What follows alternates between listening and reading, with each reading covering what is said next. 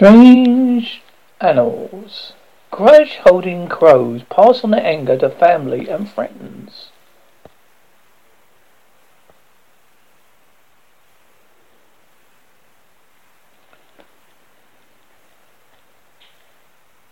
Five years ago, John Marzluff and his research team at the University of Washington tracked, branded, and released seven to fifteen American crows at five different sites near Seattle.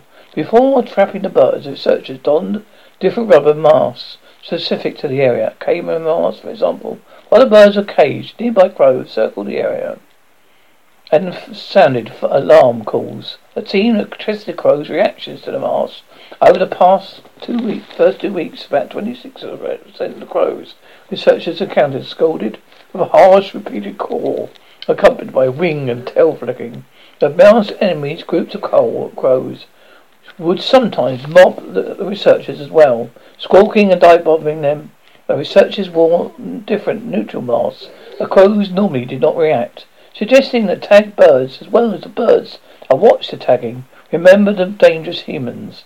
Over time, more crows joined in scolding the masked researchers. In little more than a year, over 30% of counted crows reacted. By the three years, about 66% did. The percentage had continued to increase. Interestingly, the crows did not need rep- repeated reminders of their enemies. They had, hadn't seen me for a year with the mask on. When I walked out of the office, they instantly scolded me.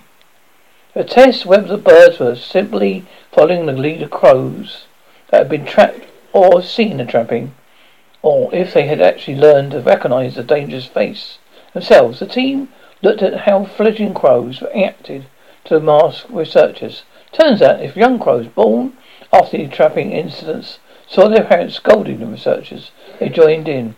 Even cases where the adults had left the nests and fledgling crows would still scold the dangerous figurines.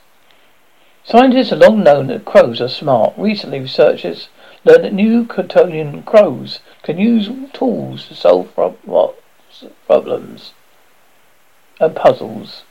Crows are not the only species that mob their enemies. Scientists have documented in, in other birds, fish, and mammals. Crows are not the only bird species that can remember human faces. Either. In May, researchers in South Korea realized that magpies can recognize offending humans no matter what they're wearing.